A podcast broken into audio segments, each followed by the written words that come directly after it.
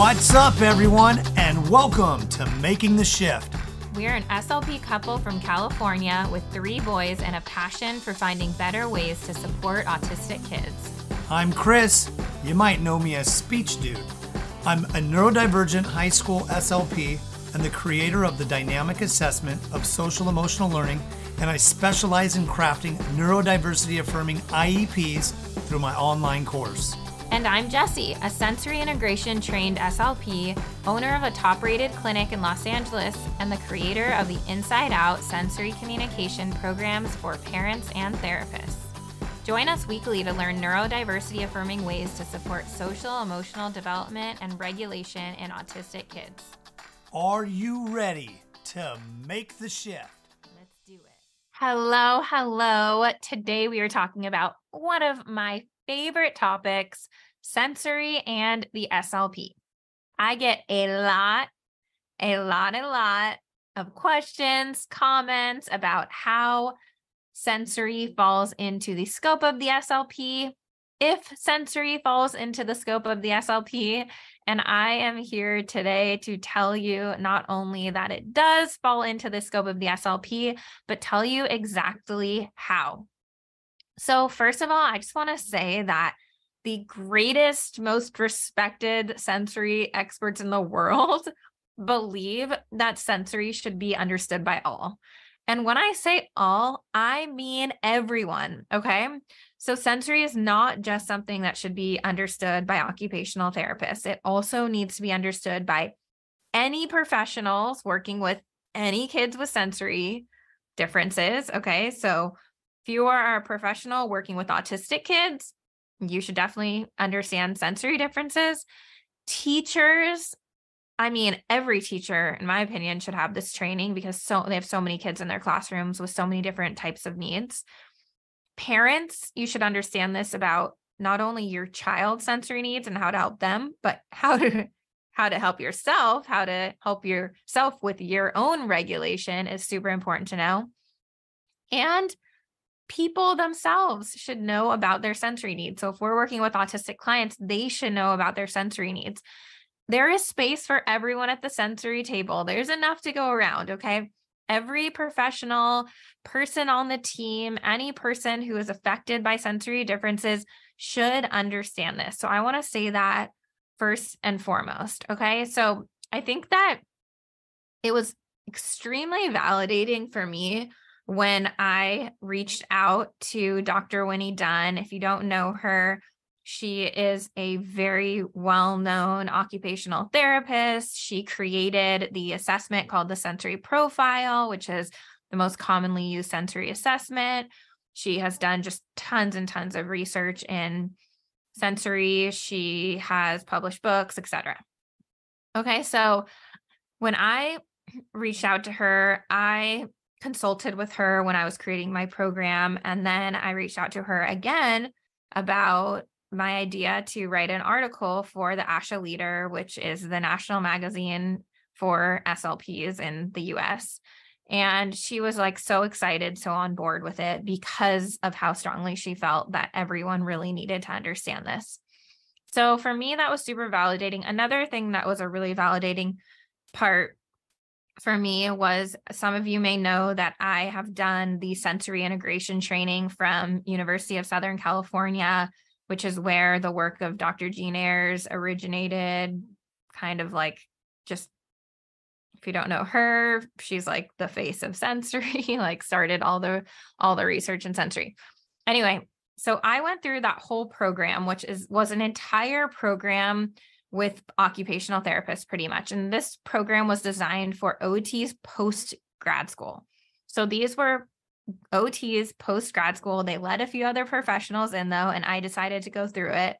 And while I was in it, I was hearing a lot. Well, I wasn't hearing a lot. I was hearing a lot about things being said behind my back that my OT friends were coming to me and like, hey, people are chattering about you in this training. And I went to my professors and I said, can I be doing this? Like, am I crazy or what? Because I kind of feel like I'm going crazy here. And they said, absolutely, 100%. You are trained. You can do this. Okay.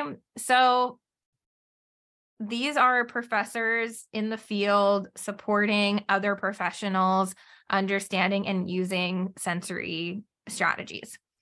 Here's the thing. I am wholeheartedly a firm believer in collaboration. I don't think we could get anything done in the way that we want it to get done without collaborating. So should we collaborate with other professionals?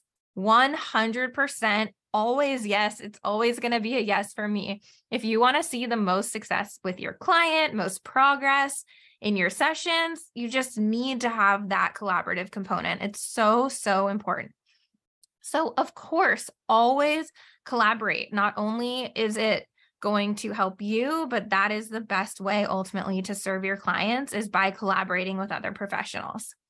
So here's the thing. When we are SLPs and we are trying to start using sensory strategies in our sessions, here's what we're not doing. I'll say that first. What we are not doing is trying to replace OT.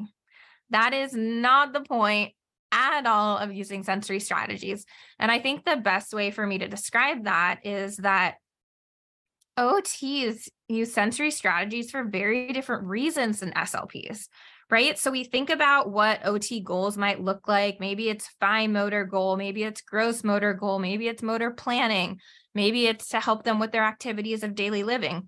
Those are all very, very different goals than what we have as our communication goals, right? So for an OT, maybe they are working on the child's ability to perceive touch, right? So holding that pencil in their finger so that they can write, and maybe they're working on them being able to modulate the pressure because they're always snapping their pencils, or maybe they're working on being able to build up their, not only their strength, but their processing of movement and balance so that they could sit up at the table. Maybe they're working on dressing skills or feeding skills or teeth brushing, right? There are so many different activities of daily living that sensory can affect. And that's not any of the stuff that we're trying to do as SLPs. As SLPs, we are using sensory strategies essentially so that we can have more effective sessions. We are using sensory strategies so that we can get our kids regulated and engaged and communicating. That is our goal. So the way that I see using sensory strategies as an SLP is just like any other thing in our field, right? Which is you need to get the training in it if you want to use the thing, right? So we think about something like feeding therapy. Would you ever, if someone called and said, hey, I have this 6-month-old, he's not eating solids and he's aspirating on his milk, and can you treat him?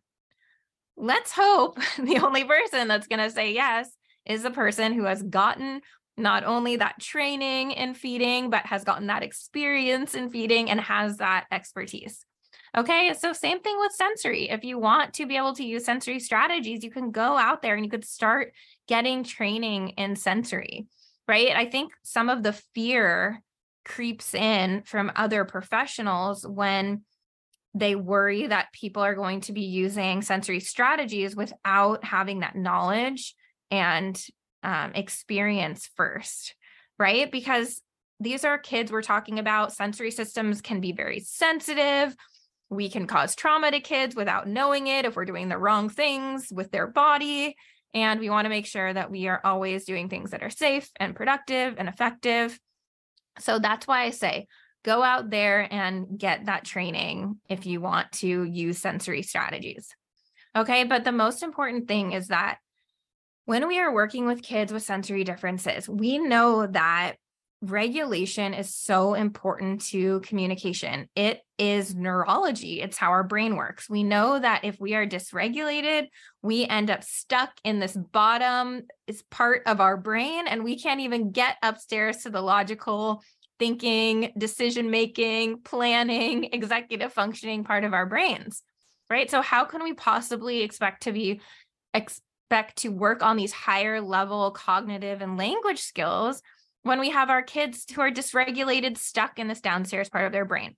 That is why we need to be able to understand regulation as SLPs, because without being able to get a kid regulated, we will not be able to do our jobs in the most effective way possible. Our goal is to get them regulated so that we can have more effective sessions, so that we can build their language more and help them more with their communication. And then that's kind of like part one, which is obviously a huge part, is being able to use those strategies to get them regulated. But part two, which is so, so cool, is starting to teach them about their sensory systems and help them with advocating for themselves, right? Because self-advocacy is a huge communication goal. So if we can understand our kids' sensory systems, and then we can teach them about their sensory systems, and then we can come up with a plan to help them get their needs met, communicate those needs, self-advocate, that's such a beautiful thing. And that's such a cool thing that we can do as SLPs in our job, is teach communication skills for self-advocacy. And then last, be able to work on our communication goals.